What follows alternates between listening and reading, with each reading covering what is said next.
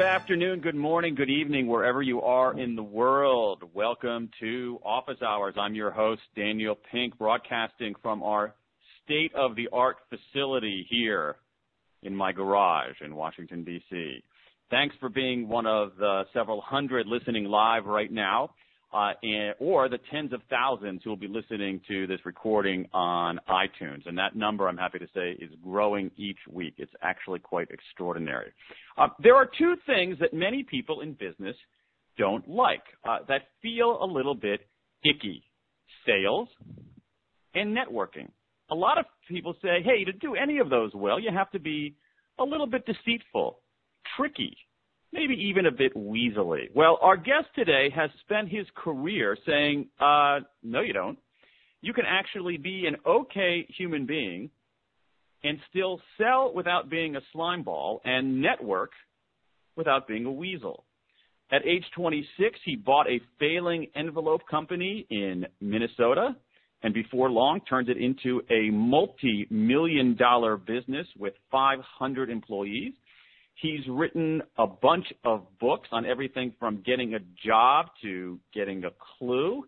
Seven New York Times bestsellers, among them the legendary Swim with the Sharks Without Being Eaten Alive.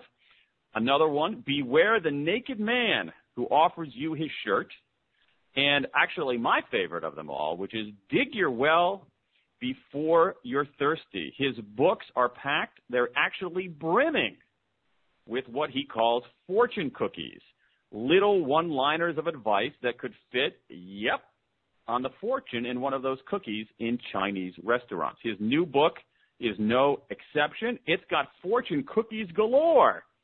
It's called The Mackay MBA of Selling in the Real World, and it's my pleasure to be able to talk to its author, Harvey Mackay. Welcome to Office Hours. Dan, I've been looking forward to this. Uh, thanks for having me. Just terrific. Uh, it's, a, it's a pleasure. Where are you right now? Well, I'm in my office, uh, Minneapolis, Minnesota, Siberia. Uh, a little snowstorm last week, but uh, I will survive. Uh, no question about it. It's a company I I founded again at age 26. I I still have it.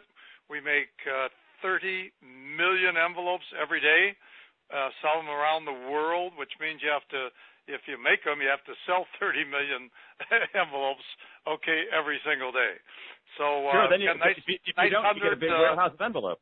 Yeah, well, a nice hundred million dollar business. Uh, got about 110 competitors, and and uh, proud to say we've always been kind of one, two, three in the United States these past uh, three or four decades. All right, always pushing the envelopes there. So yeah. uh, let me let me explain to you, which I think was a subtitle of one of your books how to push the envelope, right? That is that so. is correct. Pushing pushing the envelope. Correct. Yeah. Uh, let me uh, explain to you, Harvey, and to our audience just how Office Hours works. Uh, on each program, we open the phone lines for an hour, and our guest and I then take your questions, questions about work, business, life, careers, anything you want. So if you're out there listening, if you're some of the several hundred listening right now, and you want to ask a question, just press on your phone star two star two. That's only if you want to ask a question. If you want to ask a question, press star two. That will allow our crack team of producers to see you on the control panel. I will say your name, something like Fred in St. Louis, you're on the air, and you can ask away. Uh, what we've also found on a lot of our previous episodes is that a lot of people like to ask questions via Twitter, and that's great too. We get a lot of great questions on Twitter. And if you'd like to do that, just ask the question and just include my handle, which is at Daniel Pink. At Daniel Pink. We'll be following that stream, and we'll get a lot of good questions uh, for Harvey via Twitter. Uh, but I get to start. One of the privileges of having this show is that I get to ask the first question. So let's talk with Harvey. Um, now, you've been in business a, a long time. Um, but but tell us what I'm always curious to ask this question to people. What was your very first job, Harvey? What was your first job? Well, first of all, uh, even before that, I always wanted to be an entrepreneur. Still have trouble spelling the word, but that's what I wanted to be.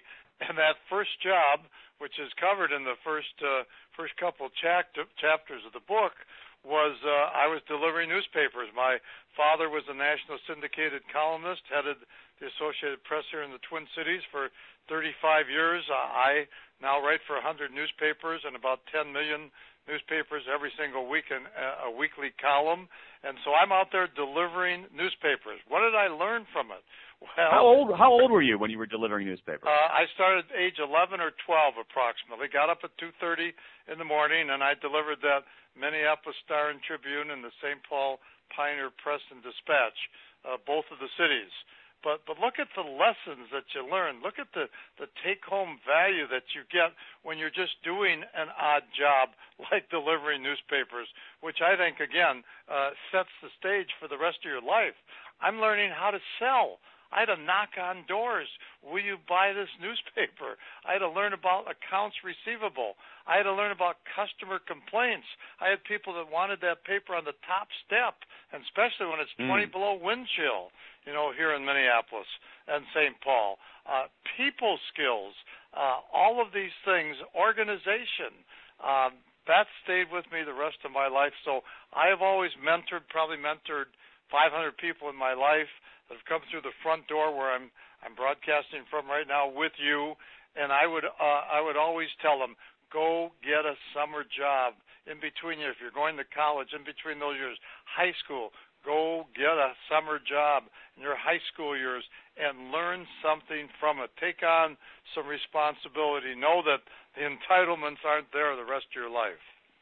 Yeah, it's interesting advice because I think a lot of folks, especially uh, p- people you know, suburban and folks who uh, whose kids are going to college uh, often tell their kids, "Oh, you got to get a more prestigious internship. You've got to go, you know, get an unpaid job, work fancy. There's some fancy organization." Thing is mm-hmm. actually something like delivering papers or um, something more entrepreneurial, more um, hands-on is actually going to be more valuable to them. Well, I worked uh, four straight years uh, through college at Howdy from Howard's, the name of the men's store. And what am I selling? Underwear, ties, yep. hankies, pants, sport coats. And again, uh, you know, uh, uh, Lee Iacocca once said, anyone who doesn't get along with people has earned the kiss of death because that's all we've got around here are people. Yeah. And so uh, just imagine a, a 17, 18, 19 year old kid having customers walk in the store, waiting on them. Again, you know, hopefully selling them something they'll be proud of. I mean, all of those things give and take, psychology of selling. That, that's great experience for a summer job. Uh, yeah. What did you What did you learn selling underwear and ties? I learned one thing right away, boy, and I've used it the rest of my life too. The manager, first time I was selling ties, I had 12 ties out on that counter. I thought, boy, is that ever terrific. Give them all that selection. Customer left. Manager comes over. Young man, three ties. Don't put more than three ties on the Interesting. counter. You confuse them. Interesting. So is that that's thing, that's a fast the yeah, three tie rule. Little things mean a lot, not true. Little things mean everything. And that was just a little thing. Uh, but I try to learn something in every single facet of life, whatever I'm doing. I'm always trying to look for a little lesson, a little bit of a moral. And again, uh, being the son of a, a national syndicated columnist, uh, my dad would have, we called it the ice box.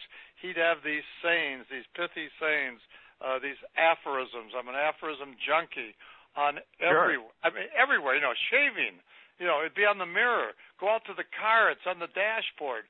Open up the refrigerator, the ice box. There it is pasted. We didn't have post-it notes in those days, but of course I, I live in the in the background of 3M who invented sure. the, the little post-it note and I, I can't give a speech without post-it notes. I can't go anywhere without post-it notes. So all these fortune cookies, these great one-liners, these, and I have a whole bunch of them that I've that I've selected to have you talk a little bit about. Those started from your father, who would who would put them in random places around your house. Yes, he did. Yes, he did. Wow. And uh, okay. they, uh, you know, he.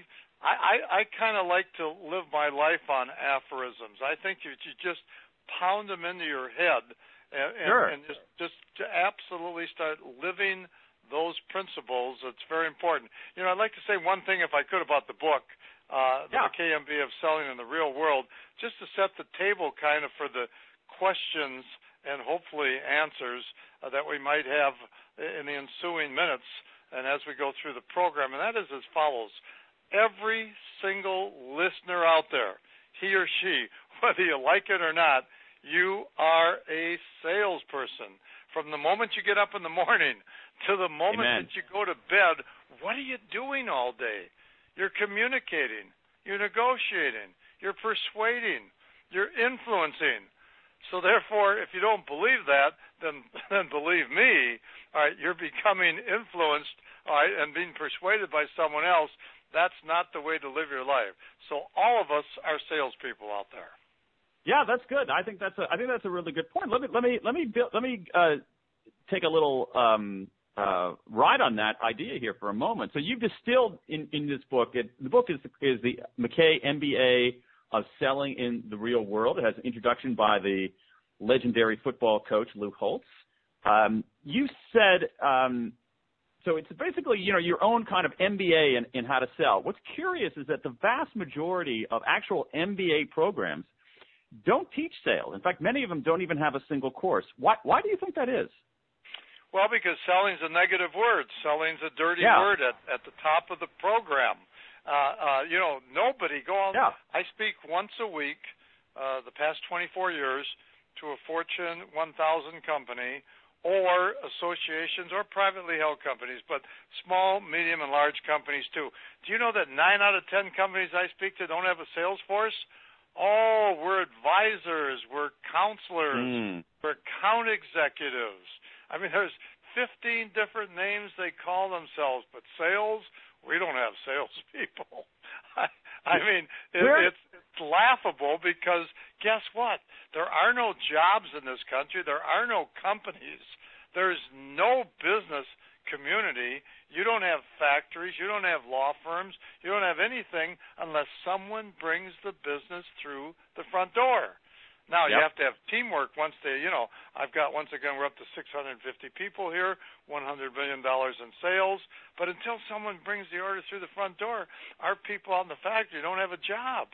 Now, if they don't perform out in the factory, which is teamwork, okay, then of course uh, the salespeople don't have a job either. Uh, so that teamwork uh, is very important also. But the, back to your question, sales, unfortunately, a negative word. And you know what I have on my calling card?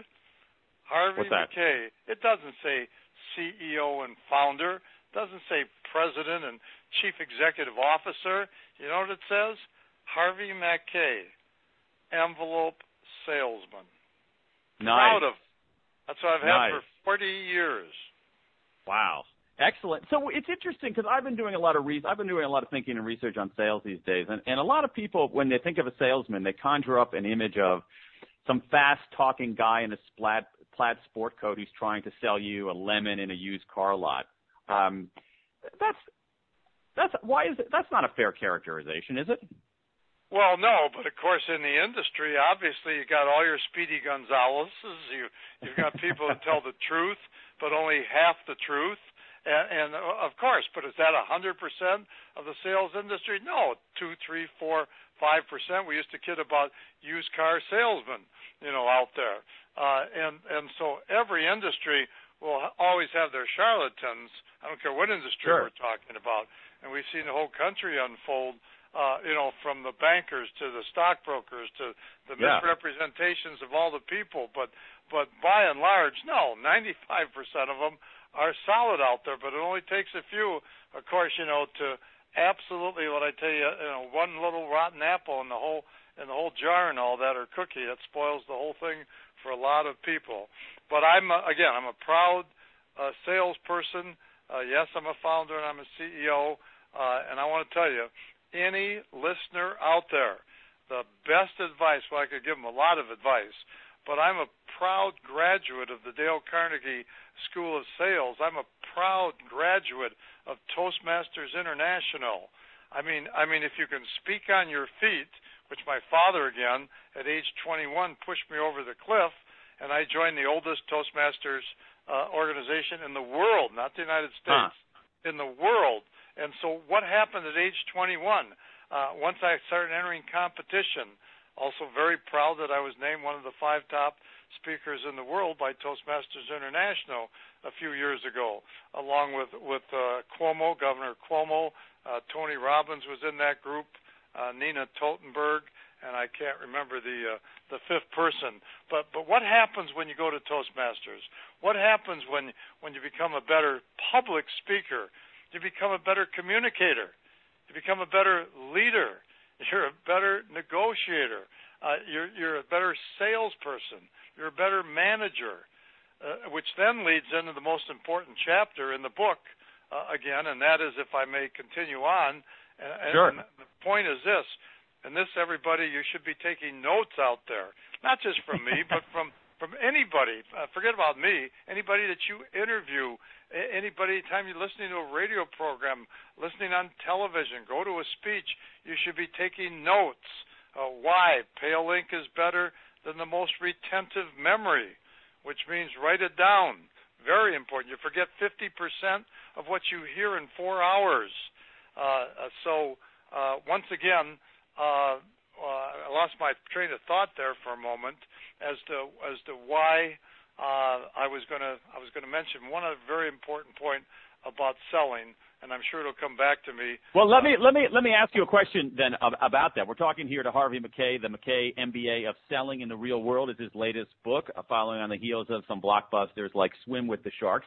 Uh, if you've got a question for uh, Harvey, just press, and you're listening in live right now, not on iTunes. You're listening in live. Just press star two. That'll put you in line to ask a question about sales, about networking, about anything that you'd like.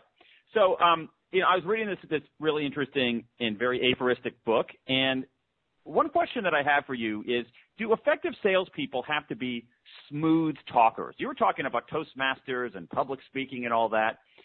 Is is that the most important skill a salesperson has to have? Is the ability to talk smoothly? Not at all. Probably probably one of the last. Nobody wants to buy from New York Madison Avenue slick. No, but but you have we have three kinds of vocabulary: speaking vocabulary, writing vocabulary, and a reading vocabulary. And if you have a good speaking vocabulary, then you can really describe what you're selling. You can show your passion you can have instant credibility. Uh, I hmm. mean, I mean, I mean, you can take all presidents, many presidents. I think Reagan could have been president without being a tremendous presenter. Uh, doesn't matter what your uh, politics are, Democrat, Republican, Independent. Of course, if, uh, if President Obama was just a, a B minus speaker, he wouldn't have one chance in a hundred. Okay, to to be president of the United States, and you, so you can go to all kinds of leaders they have to be able to express themselves. They don't they don't have to be smooth talkers uh, like yeah. people think they have to do. Incidentally, if I can just return to that salient uh, chapter in the book of practice makes perfect, not true. You have to add one word. Perfect practice makes perfect. You practice something time and time again, yep. Dan, and if you don't know what you're doing, all you're really doing is perfecting an error. You put a ceiling on how good you can become. Example, there's 20 million golfers out there in the U.S. Uh, you can go out and play eight days a week. You can practice eight days a week of golf. If you got a loop in your swing, what are you doing? You're perfecting an error. Again, put a ceiling on how good you can become. So therefore, I have coaches. I hire coaches for everything. I have a writing coach. I have a humor coach. I have a language coach. I've studied Russian, Chinese, Japanese, and Arabic, traveled to those countries, and delivered speeches for the first 10 minutes in those languages. Uh, I've got a, a marathon coach, run 10 marathons, uh, Boston's, New York's, you name it. I have a golf coach. I have a speech coach. I have a skiing coach. I have a memory coach. I was working with him in New York uh, just six weeks ago. Now, here's the gist of the book among many gists. Okay? All right? Whatever my God given talent is, Dan, whatever my God given potential is, that's it. I can't do any better. So I hmm. make a decision what I'm going to do. I'm going to accomplish this goal, whatever it is, or this project. I have a time and action calendar. A goal is a dream with a deadline. And then I try my guts out right? Because I'm already practicing the right concepts. And guess what? I don't have to worry about anything, and I never do. I can't do any better. So that's what I'm saying to the listeners out there. And when you if you get my book, and forget about it doesn't have to be my book, any self-help book. All right? Don't if you buy my book, don't read it. Please don't read it if you buy it. Study it. Underline it. Mm. Highlight it. Use post-it notes. Rough it up. Then you'll have your MBA in the real world. And incidentally, uh, 24 years ago when I wrote Swim with the Sharks without being eaten alive, uh, I had a three-week World War III fight with my publisher, William Morrow and Company. I wanted to be the first author in the country. Last page of the book, money back guarantee if you don't like Swim with the Sharks. Well, I finally prevailed. Guess what? Five million people the first year bought that book. 18 people asked for their money back. Seven of them were my best friends. Ah, well, this book too, the uh, the Mackay MBA of Selling in the Real World does at the very last page, right uh, right after the index, has a money back guarantee. In fact, Harvey says, "I hope you enjoy my book. I'm so confident of the effectiveness of this advice that if you don't find it beneficial, I will personally refund your purchase price." Just You send a it. letter and your proof of purchase, and then it has his his. So that's a pretty that's a that's a very sturdy sturdy guarantee. Let's talk about practice here for a moment. You were talking about studying books and not simply reading them, underlining them, making it part of, of who you are. Let me give you bounce a few things that I underlined in your in your book. That one of them has to do with practice. You say amateurs practice until they get it right. Professionals practice until they can't get it wrong. What do you mean? Well, you have to. Uh, I've written uh, seven books times seventy. I've written four hundred ninety thousand words. Uh, uh, Nineteen years of, of once. 19 years once a week writing my column, whatever that is, times 52 times 19. Yeah. And and there's one underlying theme. Three words: prepare to win. Boring. I mean, how would you like instead of reading Swim with the Sharks, you want to write a book, Prepare to Win? No. Right. And so and so of course you don't open up on Broadway. You open up in New Haven. You you, uh, you think a trial lawyer? You think a trial Uh-huh. lawyer would would just go go make a summation to the jury without practicing on his partners for hours and hours and hours? I was the uh, I was the commencement speaker at USC three years ago, a commencement speaker at Penn State University. I mean, if I'm writing a 30 minute speech, it's 30 hours of preparation. If I'm your best man, Dan, at your wedding, and you say, Harvey, I want you to give a five minute talk toast, that'll take me five hours. So the hmm. preparation to win, the doing the homework, is just critical to getting a job, to selling an account, to being successful. That's what that means. Well, here's another one that I think is related to it, and I love this one. This might be my favorite one. It says, "Being a mule beats being an ass any day." well, well, first of all, it's the tortoise, you know, and you you you have to. But I've got a terrific terrific joke, but I don't think we have time time to tell that. Uh, Oh, sure we do. And, and I want to know whether did your humor coach give you that joke? I want to know what a humor coach does, Harvey. well, does the humor coach- I, let's let, let's let's uh, let's go to the humor coach first, then we'll come back to the mule. All right. All right, let's Yeah, go. yeah. I think, uh, you see, today, and it was true 40 years ago, uh, uh, if you're going to take a class, uh, History of World War II 101, there are two professors. One guy was boring. Again, you'd rather watch two guys fish. And the other person teaching the course, my guy, Professor Deutsch, was exciting because he had some humor every four, five, six, seven minutes. So you become an entertainer. Uh, I speak from 90 minutes to four hours. Audiences from from 250 to 15,000 dome stadiums, and you have to entertain while you're teaching. That's just so very important. So yeah, I have a humor coach. I have people calling me up all the time, giving me one-liners and so forth. Then I turn them into lessons. Uh, a couple that come to come to mind right now. Uh, uh, I talk about only in America and opportunities and all that.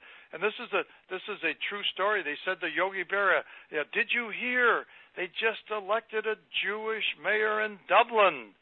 And Yogi said, "Only in America." And and so when you when you have 30, 40, 50 stories like that, uh, uh, you yeah. know, and sayings and aphorisms, people are thinking you're entertaining them, but you're also you're not just telling a joke to tell a joke. Uh, you're uh, let, let me talk about teamwork for a minute. Uh, an example sure. that I use about teamwork. And this is what I get from my from my humor coaches and so forth. But this really tells a, a lesson too. Every lesson that I have with the story gives you some take home value. Uh, value. Okay, so there's a uh, the story I tell from the podium is uh, about teamwork. After talking about teamwork for three, four, five minutes, fellow's driving his car 30 miles outside the city. Rainstorm comes up. Car stuck in the mud. Sees a farmyard 200 yards away. Walks the three minutes. Raps on the door. Farmer opens the door. He says, "My car's stuck up there on the highway. Might you be able to help?" The farmer says, "Well, I have a blind mule named Elmo out in the back." Fine. They trot Elmo through the muck and mire 200 yards. Farmer hooks him up to the to the car, and the farmer hollers out, "Pull, Sam, pull!" Nothing happens. Pull, Jesse, pull. Nothing happens. Pull, Jackson. Pull. Nothing happens. Pull, Elmo. Pull. Bang. Elmo rips and roars that car right out of the mud. And the driver looks at him and says, ah, I don't understand. What'd you have to call out all those different names for? Look, if he didn't think he had any help, he wouldn't even try. it's a good joke. That's in the book. That was actually one of my favorite jokes in the book. Oh, thank um, you. Okay. Uh, so actually, if, if that that's on page 173 for those of you following at home. It's a terrific joke. In fact, I actually flagged it myself. I think it's actually quite funny. Yeah, but there's a hundred to, there's a hundred stories like that. Uh, there are there are a thousand fortune co- there are a thousand fortune cookies in here as well. Let me get to a few more of them here. Remind everybody that we're talking to Harvey Mackay, the legendary Harvey Mackay. He's the author of the Mackay MBA of Selling in the Real World. Uh, if you have a question for Harvey, just press star two. That's star two on your phone, and uh, you will you'll be able to raise your hand and ask Harvey a question. In fact, let's go to the phones now. Uh, let's go to uh, Chicago, uh, Illinois. Chicago, Illinois. You're on the air with Harvey. Hi. Chicago, are you there? Hi. I'm here. This is Dave Dalka calling from Chicago. How are you guys doing? Hey, hey, Dave. Uh, what's your question for Harvey? Hi, Harvey. Um, you, I did a blog interview with you last year, and you talked about the the challenges of businesses changing in the digital era. Which, by the way, you do a tremendous job of doing for uh, uh, for somebody your age. You, you, you're you're a role model to everybody. Um, you said the great classical rules of business still hold true, but they need edge internet technology. Why is this so hard for people to get? It's so simple. Uh, yeah, I think you, you just blanked out for about four words there. I think I got the gist of your your question. Uh, um, if it's it's why the people, whether you're 80 years of age or 30 years of age, you mean to accept the social media and all the technology that's going on? Was that your question? Yeah. Why why is it hard so hard to bring it back to those basic business principles? Is what you said in the. Oh, oh, in the, oh in well, the, in the, oh, well. Why well, why all, yeah, why are people, people yeah they want to yeah. solve it with the technology, but they're not thinking about the true business issues like you always do. Yeah, well, thank you. Now, now I understand exactly the question. Yeah, I open up kind of in the first part of the book with this philosophy, but you see, people think that there's all these changes in the world to be successful, and from my perspective, there hasn't been one tenth of one percent any change anywhere in the last hundred years. It's the way we get our information. That's the high tech and the techies and the technology that right here in the palm of my hand is is my iPhone. And I mean right here, okay, and I live in Minneapolis and and Control Data, one of the best in the world at the time, Cray Research, Honeywell, all these phenomenal computer companies. I mean, when I walked into my living room at home, I don't have a very big house, but those computers were bigger than, you know, almost my entire two bedrooms, my my sister's my bedroom. And now in the palm of my hand, I've got more information than they had 30 years ago, which is incredible. But now let's take all the assets to be successful. Nothing has changed. The the most important word in the English language from my perspective, if you want to be successful, is a five letter word T R U S T. I mean, you can't have a marriage, you can't have a business, you can't have partners, you can't be successful without that word trust. Okay? And ethics. Uh, it's just so very, very important. You have to be focused. You have to have goals. You have to be persistent. Uh, all those adjectives that made successful people. And my father, one of the best newspaper men in the, in the country, and winning every humanitarian award there was to win. And my mother, a school teacher, and all those people out there around the country that are leading our great companies. Uh, they're all successful because of all the principles from the last hundred years, not because of again that iPad again that's staring me in the in the face right now. That's just how we get our information. So people get hung up. People start, you know, all that digital and all those fingers and all that clicking. What does it do? It stops their people skills, has them take their eye off the ball, and again, there's too much of it in the country from my perspective. Uh, I, I'm I'm a mini techie myself, and I know how to use everything, and I write about it all the time. But it's the basic principles that I mentor everyone that walks through my office, and I mentor those things I just talked about. I hope that answers your question, Dave. And I like your Chicago Bulls. I'm an NBA junkie. I'm an athletic junkie, and I hope you're following your Chicago Bulls. Uh, thanks, Dave, for the question. Yeah, the Bulls are playing extraordinarily, extraordinarily well. Um, but I want to say just for the live listeners out there that the uh, astonishingly last night our own Washington Wizards beat the Lakers. So yeah. Now, can I talk time, about? can first I talk time, first about, time in six uh, years. Oh boy, that's a big, that's a humongous victory. I haven't uh, even read the paper this morning. Can I talk about persistence for 20 seconds? I just want to get course. that. Of course, you can, you can have everybody. 30 seconds. You can have oh. 40 if you want, Harvey. Persistence. Okay, fine, talk per- to us about persistence. But I always talk about persistence, and you can't be successful without being persistent. As any kind of business person, a salesperson, true story. Again, I'm I'm uh, 21 years old. Uh, want to start at the top. Uh, think I know everything again with my sheepskin uh, and graduate. They throw the yellow pages at me. I'm an envelope salesman. I'm having all kinds of problems. Uh, my dad says, look for an old grizzly. Maybe he can help you. Mr. Carpenter walks in, 7 o'clock in the morning, introduce myself. I'm the new kid on the block, new salesperson. And I said, how long do you call on a prospect before you stop calling? And he said, depends on which one of us dies first now, now that is persistence. And, sure, and, sure. It, it, reminds me of that. There's another old sales adage. Uh, it's not no until they call security. So I haven't heard that one. Oh yeah, there you go. You can it can be one of your fortune cookies later on. Let let's go back to some of these fortune cookies here for a moment. I think some of them are actually quite interesting. Uh, let's go talk about um, you know, ethical behavior. And, and, and I think that a lot of times people in sales, because of those bad apples, people in sales sometimes get a, bad rap, uh, for being dishonest or for cutting corners. Uh, my view is that, is that I think that's more difficult to do these days, in, as Dave was telling us in that call, in a world of social media, in a world where all this information is available. Um, that you're actually better off in the long run just being an honest trustworthy, noble person. But you have a nice way to capture that. And you say, and I'd like you to talk about this. You say, live and work like your mother is watching. I sure do. And in that chapter, if I, again, uh, you know, it took me three and a half years to write the book, but uh, let me go to Professor Bonk from Duke University. I, I think that's in the same chapter because, and I'll, I'll be very succinct again, but it yeah. tells a, a, a great story. I don't know if you remember it or not, but it seems like you memorized my book uh, uh, there, Dan. But let, us talk. I didn't read it. I didn't read it. I studied it. You sure did. Uh, this true story. Duke University professor Bonk. He taught chemistry.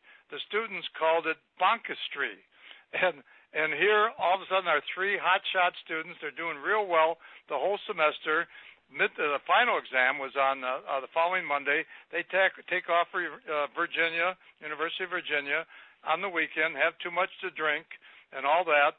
Uh, ran into some problems, of course, uh, having too much to drink, and they uh, they slept over, and they didn't get back until late late Monday morning. They walked into the professor's office. The three of them said that they were at the University of Virginia visiting friends. On their way home yesterday, they had a flat tire didn't have a spare, all kinds of problems. Might they be able to take the test on Tuesday, the next day? Professor Bonk thought for a minute, said, okay.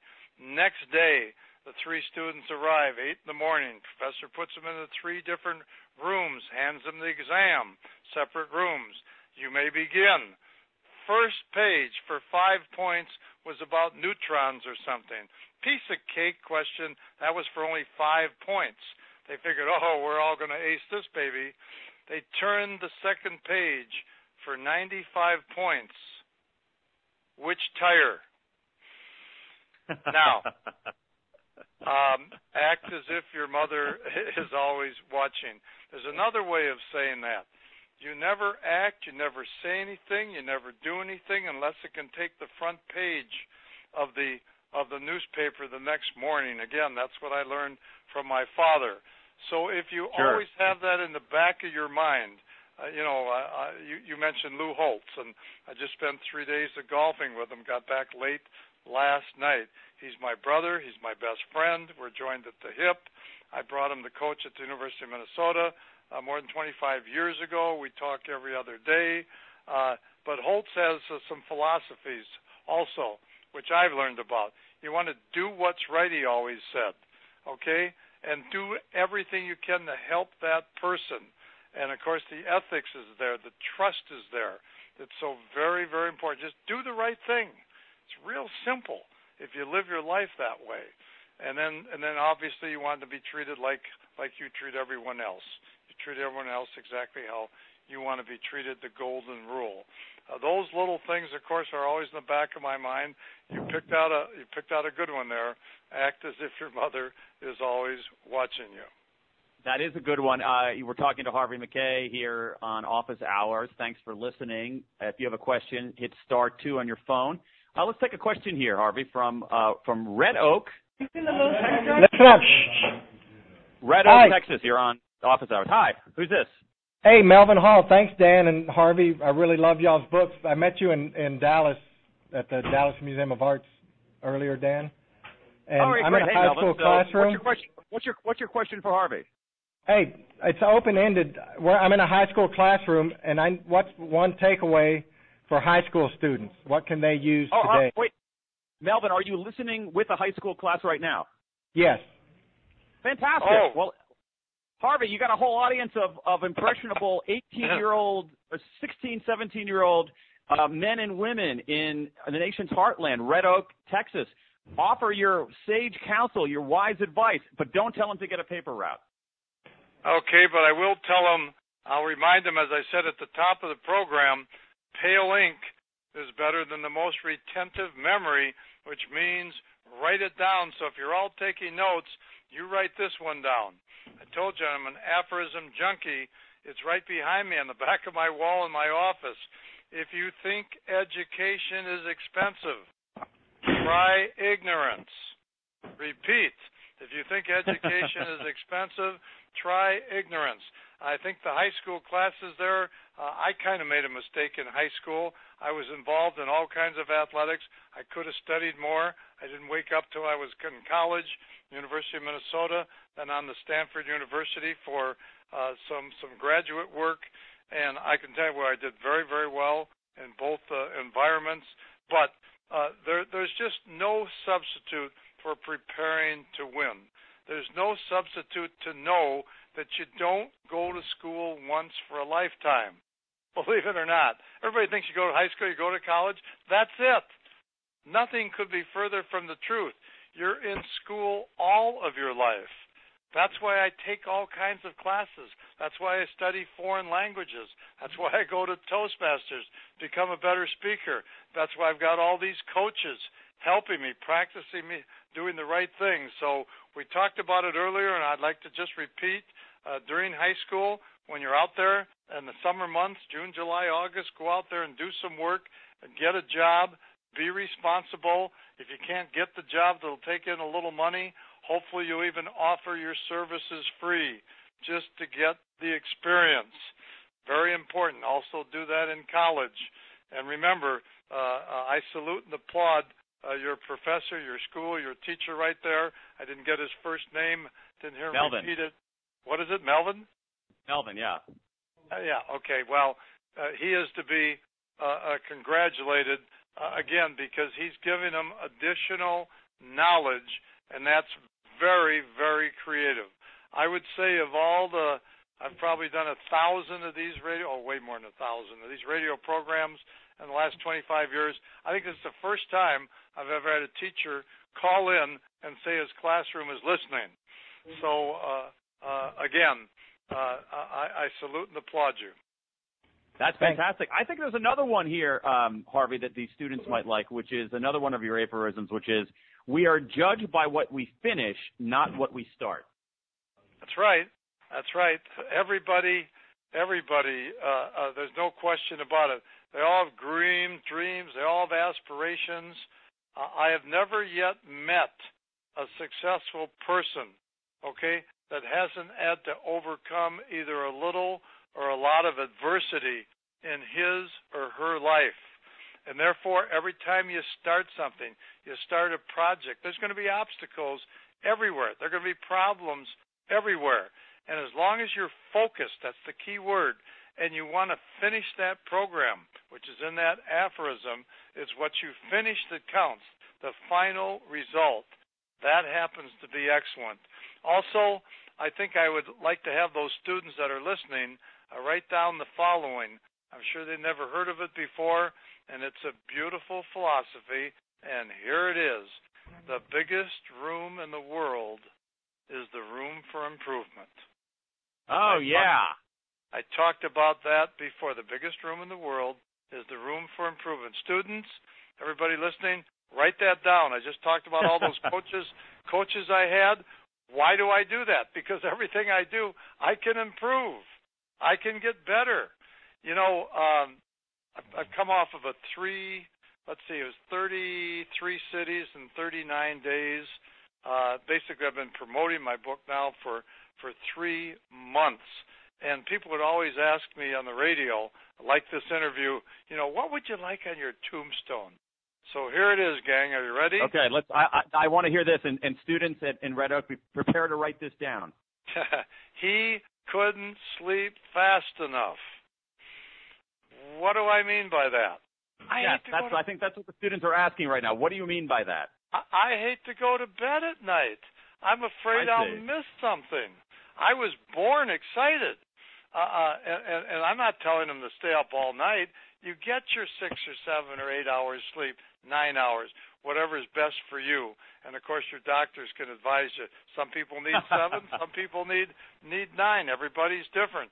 Different strokes for different folks. But hey, you know, when you get up in the morning, you, you know, and I don't, I don't want to, I don't want to name drop, but just one minute before I went on this program, I be, happened to be talking to Larry King. He's a very, very good friend of mine. I've been on his program, all six books. I have 10 million books out, again, in 80 countries and 46 languages. That wouldn't have happened without Larry King. Uh, uh, uh, that's all, because I was on his show all these times. But the reason why I mention his name is what I learned from him. He he had a guru on his program from India. His name was 32 letters uh, long. I can't remember it or even pronounce it. And that's not to make fun of, of of Indian names. It was just too long for me to remember. But he said, Harvey, he said, you won't believe what I learned. He said, every morning I get up in the morning now. Here's what he learned from the guru. As soon as his eyes open up, Larry said, he would say to himself as the eyes hit the ceiling, okay, it's a gift. And if you could teach high school students that, sure. college students that, it's a gift every single day. So that's what I do now. Every day I get up, I say, it's a gift. And I can't wait to get started. So that's the philosophy I'd like to, again, remind those students who are listening.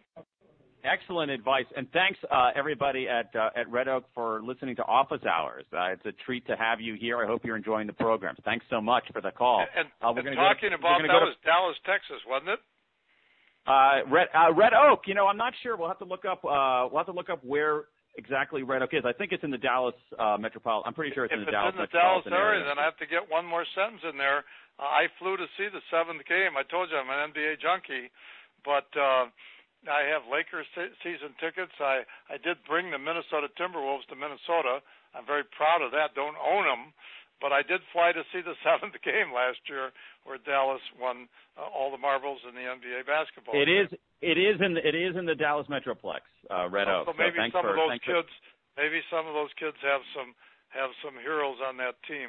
There there could be some there could be some there could be some Mavs fans, although probably fewer than there were last year because the Mavs are struggling just a a yes, little a, a, little bit here. But uh let's go to uh, another call. Another you know, I'm glad to have a fellow NBA fan on office hours here. Uh let's go to uh Phoenix, Arizona, home of the the Phoenix Suns. Uh Phoenix, you're on the air. Why, thank you, Dan and Harvey. Who's One this? of the things that that I want to talk about or, or get your uh, opinion about is in my type of work, I'm constantly talking to people about values, what they value, and I'm finding that with social media, a lot of folks don't seem to have core values anymore, or at least can't articulate them. Do you think that the uh, prominence of social media with Facebook, Twitter, and stuff like that kind of impedes uh, the uh, deep thought in people of saying, what do I really believe in because they are amassed with so much information? Yes, I hmm. think you nailed it. I think you hit, hit it on the head. And I, uh, my only comment is I, I agree with you, uh, not 99%, but but 100 100%. And of course, that goes right back to my friend uh, Lou Holtz, who every single day of his life is always talking about core principles, core values. What do you believe in? that's what really counts. And of course, we were watching. I just said earlier, I spent three days and three nights with him uh, uh, playing golf, hitting that little white pellet around. So of course, we're watching on Tuesday night the returns coming in, and we're watching all the different kinds of persons talking from all over the country. You know, in different directions, knowing we know for sure that's not their core principles and that's not their core values. And that's on both sides of the aisle too. Uh, we know, uh, again, what's happened with the U.S. Senate and the House of Representatives and Congress about their approval ratings. Sickening, disgusting, beyond comprehension how low it is. And so, yes, is that social media, uh, you know, just absolutely blitzing all 7.2 billion people on this planet? Uh, uh, there are not the same core values. The principles of this country are going in the wrong direction from my perspective. And of course, that all starts out with so that. what's the, what's the what's the remedy for that, Harvey? I mean, I, thank you for the call. Uh, what's the what's the what's the remedy for that? How do you? I mean, I'm not sure I necessarily agree. I, I think that that that that in some ways social media uh, can reflect our values. So there are values of transparency. There's values of of collaboration. But what's the remedy for that? And I, we have a question also from uh, a, a, Twitter question, which I've been a little remiss on looking at here. Uh, we have Kristen from uh, New Haven, Connecticut, asking about um, how do you how do you reckon with a world of social media where there's so much information out there? Um, how do you stay true to your values? How do you go back to the core in the midst of this welter of information? Well, first of all, let's let's set the table on where we are. We've got an ec- yeah got an economic tsunami that hit in 2008. We've got we've got we've got 12 to 14 million people unemployed, and 50 percent of them have been unemployed for more than a year, which is all catastrophic. Uh, uh, so so what's happened here, and people. Uh, I tell my kids, uh, don't talk recession to me two years ago. You talk about a mini depression the people that are hurting out there are, are again it's just incredible it's uphill into the wind you know how many families are are you know homes are underwater and so forth so we're taking a we're taking a very bad economic time here and everybody's trying to survive and that does sometimes in tough times especially when you've got the internet and i'm a big huge believer i've got I don't know. They say I'll be at 100,000 people following me in Twitter at the end of this year. I'm just getting into it and bang overnight. I think we're at 20 or 25,000. Not being braggadocio.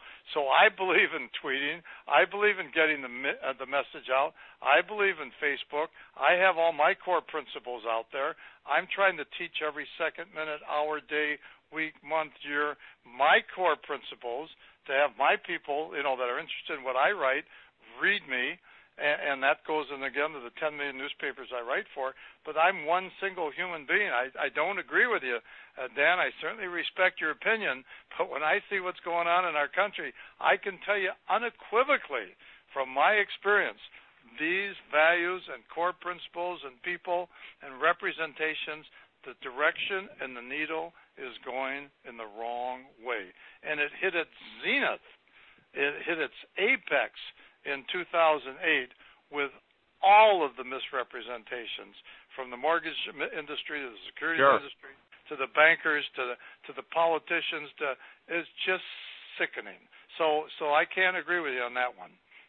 Okay, let's let's. Uh, we only have a few minutes left. We, uh, I'm going to take see if we can squeeze in one. Are you ready for one more call here? It's another one from uh, uh, the Dallas Metroplex, Plano, Texas. Plano, you're on the air with Harvey Mackay. What's your question?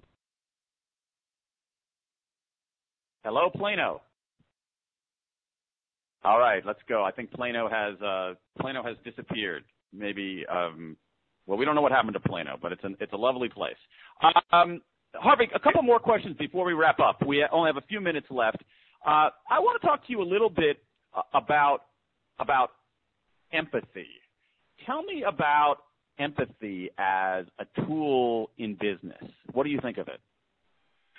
Well, it starts with it starts with admiration. It starts with it starts with mentoring. It starts with uh, having empathy to be a good manager. It starts with you always uh, every time I interview, and I'm in my boardroom right now. Uh, uh, I'm interviewing somebody right after this this interview, and and the empathy that you have to have and put yourself in the other person's shoes is the best way to manage from my perspective, again, without question. Uh, make decisions with think, your heart. Yeah, go right ahead. Do you think that that I mean I, I agree with you about the importance of empathy. Do you think that gives a little bit of an advantage to women as managers, as salespeople? Well, that, that's a whole different book and a whole different report, uh, uh, uh, all, all by itself. And maybe, but but let me. I'm glad you asked that question though, because let me hit one very important uh, uh, topic here in 60 seconds, if I can. First of all, as far sure. as women managers, women do have more empathy. Women are just incredible. What's happened in the last 10, 15, 20 years. Uh, they are different kinds of managers. They are more successful in different fields of endeavor, without question. Uh, I've raised $100 million in the Twin Cities, sir. Never took a responsibility as chairman without having a woman at my side, co-chairpersons. But here we go. Let me just describe what's happening with women in the workforce this very minute. These are last year's stats.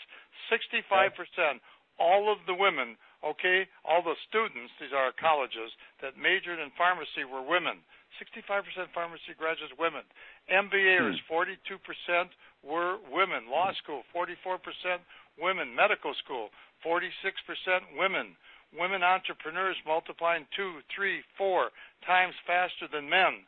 According to Carlson Wagonlit, that's the world's largest travel agency, all right, as of three years from now, women business uh, uh, uh, flyers, travelers, will equal their male counterparts. That's up from 14%. Women wow. business travelers will be equal with them.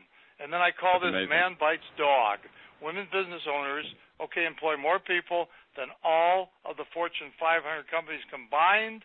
And as of two years ago, there are more business owners, women business owners, there are male business owners. So some of these social paradigms have been shattered.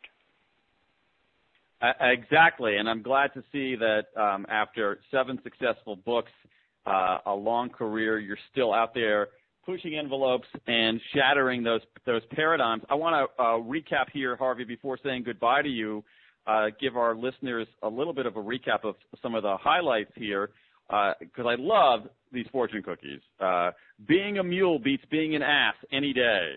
Uh, amateurs practice until they get it right. Professionals practice until they can't get it wrong. Uh, one we didn't talk about, which I love, which is that you can buy flattery, but envy must be earned. Uh, live and work like your mother is watching. And all the moms out there, I think, would like that one. And finally, we are judged by what we finish, not by what we start. Harvey Mackay, it's a pleasure to have you on office hours. Again, ladies and gentlemen, the book is The Mackay MBA of Selling in the Real World. Harvey, where can people find out more information about you and your book, The Mackay MBA of Selling in the Real World? Yeah, well, just harveymackay.com is, is my website, but but uh, the harveymackay.com forward slash bonus. Uh, if they buy the book, if they're gonna if they're gonna buy the book, they can go to harveymackay.com forward slash bonus. They're on their word of honor, and they'll get that 12.95 book networking book mailed to them, or they can download the book uh, at no price, at no uh, okay, uh, you know, so within minutes. A, a special a special offer. So go to uh, harveymackay.com forward slash bonus. Uh, uh, thank you, Harvey. It's been a pleasure talking to you. That's it for office hours. Thanks for being with us. This program will be available for download for free in a few days at danpink.com. Uh, as Harvey mentioned, to learn more about his book, himself and his book, The Mackay MBA of Selling in the Real World, uh, just go to harveymackay.com or harveymackay.com slash bonus for the special offer. Uh, and join us uh, for the next round of upcoming interviews here on Office Hours. We've got a really, really, really great lineup uh, coming up here. We have got we have got Jonah Lehrer coming up on April talking about imagination and creativity. In May, we've got Tom Peters talking about management, careers, and life in general. It's an all-star lineup. We'd love to have you back. Until then, for producer Tim Grahl in uh, producer Joseph Hinson today in Lynchburg, Uh, director Jessica Lerner here at World Headquarters. I'm Daniel Pink. This is Office Hours. If you've missed an episode, check us out on iTunes. Thanks for listening.